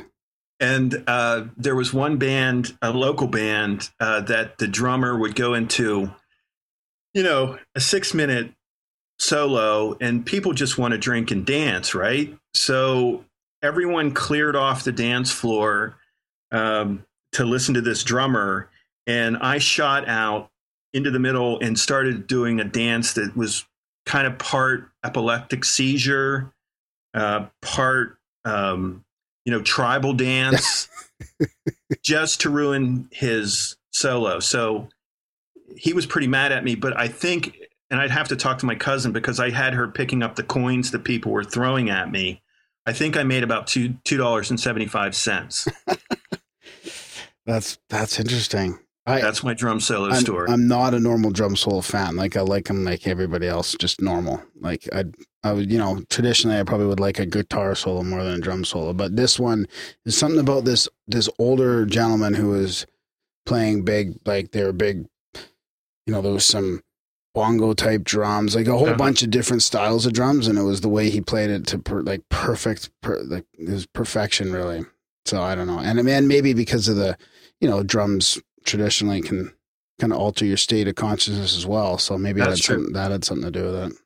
was it a famous percussionist? Is it someone we would know, or Probably. It was with Elton John on his last tour ever, so I'm pretty sure he's probably.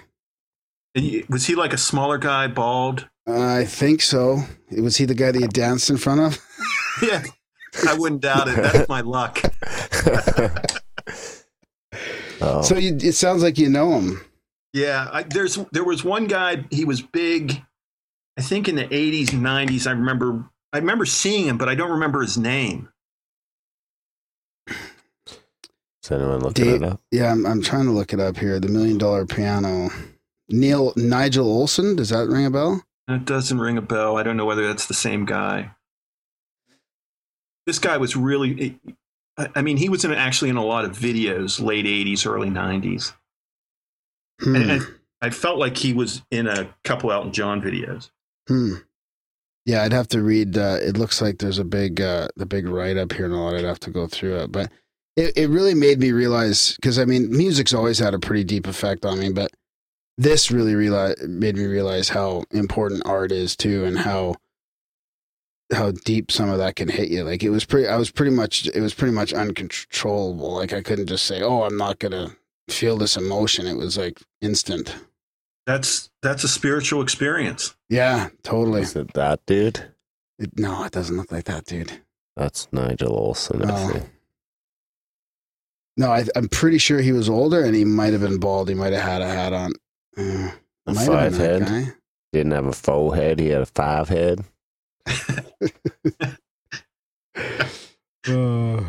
So yeah, yeah, I guess it was a spiritual experience.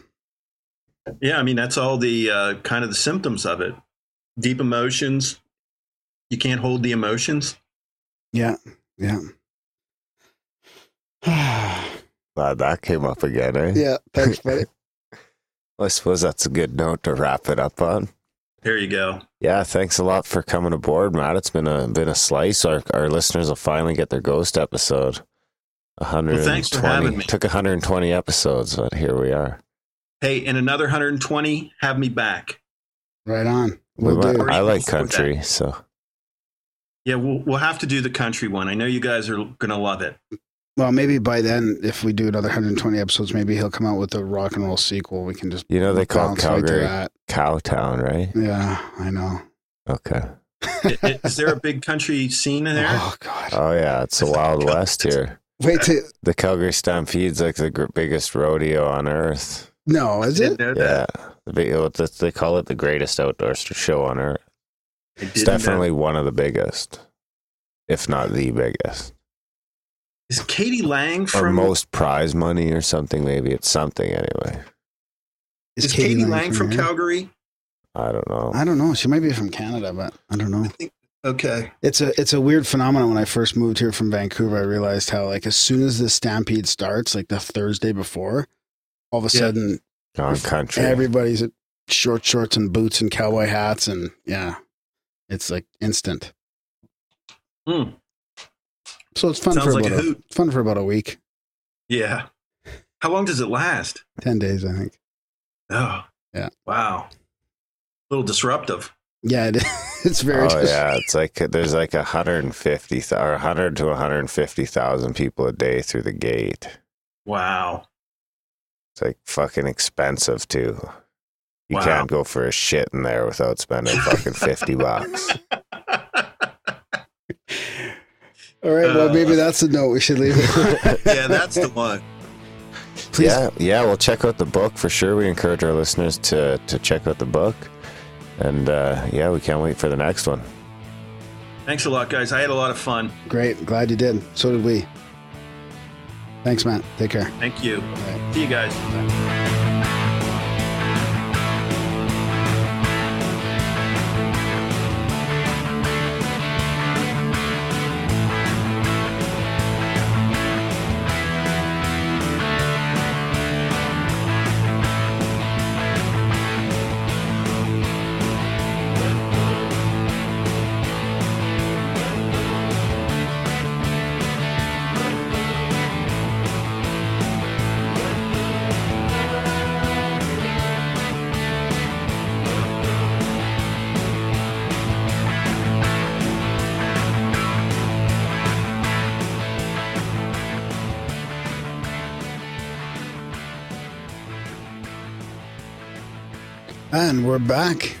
in the Grimerica Are show.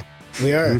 That was our chat with Matt Swayne. I think we're back after a music break that you would have just put in there, right?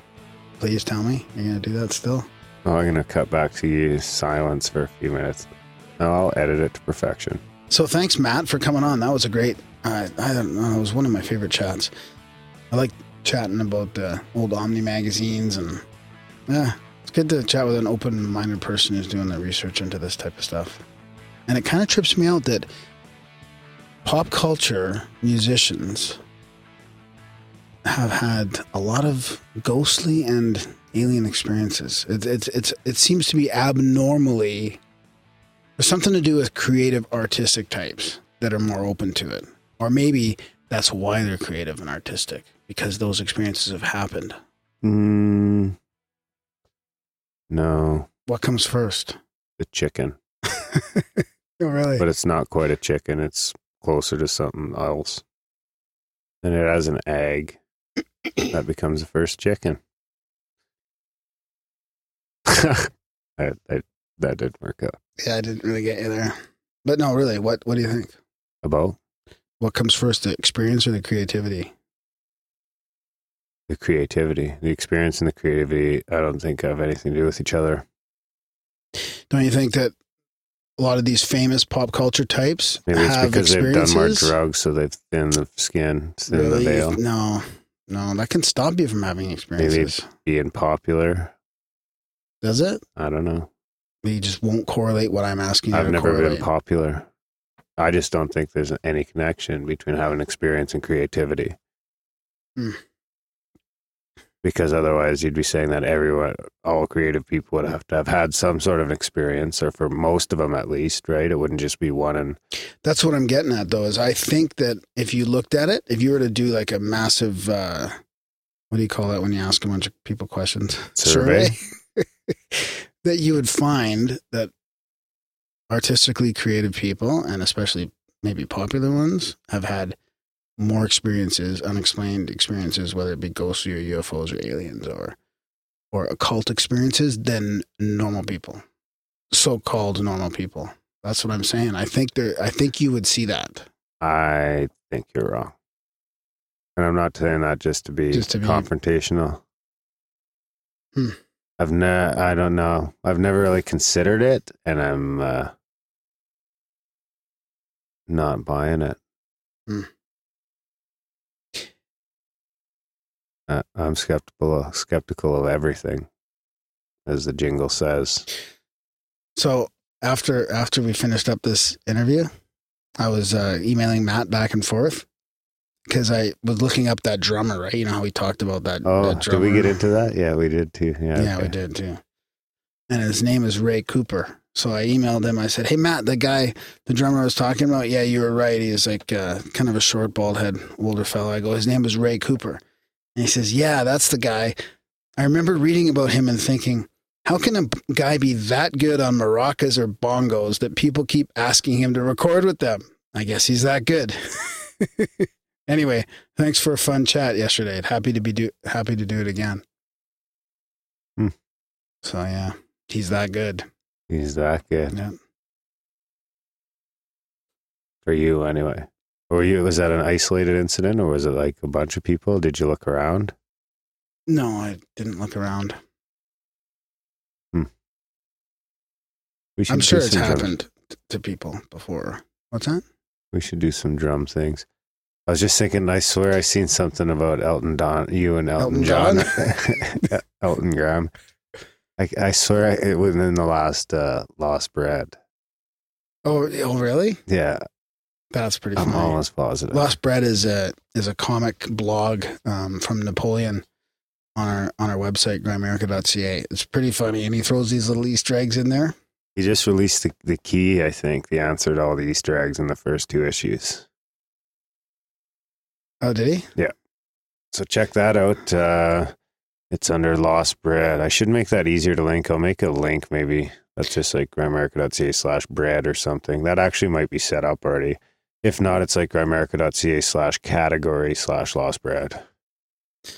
Yeah. But yeah, check it out.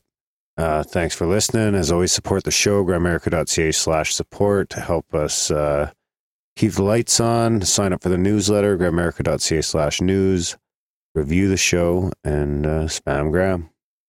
Let's put. I'd like to put the call out for ex- Experiences and extra stories? extra gram spam over the next little while. That's G R A H A M, not H. Graham, at grimerica.com. It's gram at america.com. Thanks for listening, and uh, we'll see you next week while I'm on vacation.